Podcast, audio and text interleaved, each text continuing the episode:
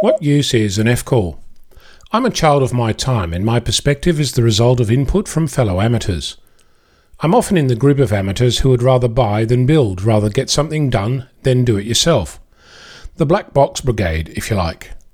The same is true for the antennas I use. I've been struggling with some verticals on the back of my car for months. I've got it working, mostly, but it was a lot of stuffing around. In the end, I added a black box in the form of a tuner to make it work, sort of. The radio clubs I associate with have towers and multi element beams. There are antenna farms, rotators, switch boxes, amplifiers, and the like, all far removed from a simple setup. Most of these are purchased and put together rather than designed and built. During the week, I spent some time with the other side of radio a simple fishing pole with a string of wire sitting on a groin pointed into the ocean, picking off signals left and right.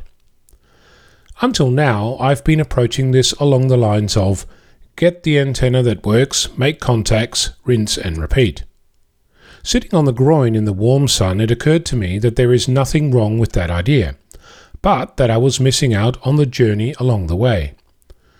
I've been looking at my antenna problems as an annoyance, preventing me from getting on air. And while it did annoy me, it also taught me lots about vertical antenna design, about inductance, reactance, impedance, and more.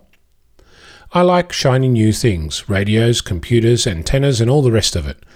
But I've come to the realization that there can also be a journey along the way. I'm not sure it's smelling roses, let's call it enjoying the electrons.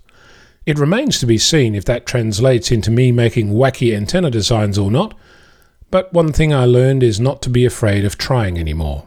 I'm Onno, Victor Kilo 6, Foxtrot Lima Alpha Bravo.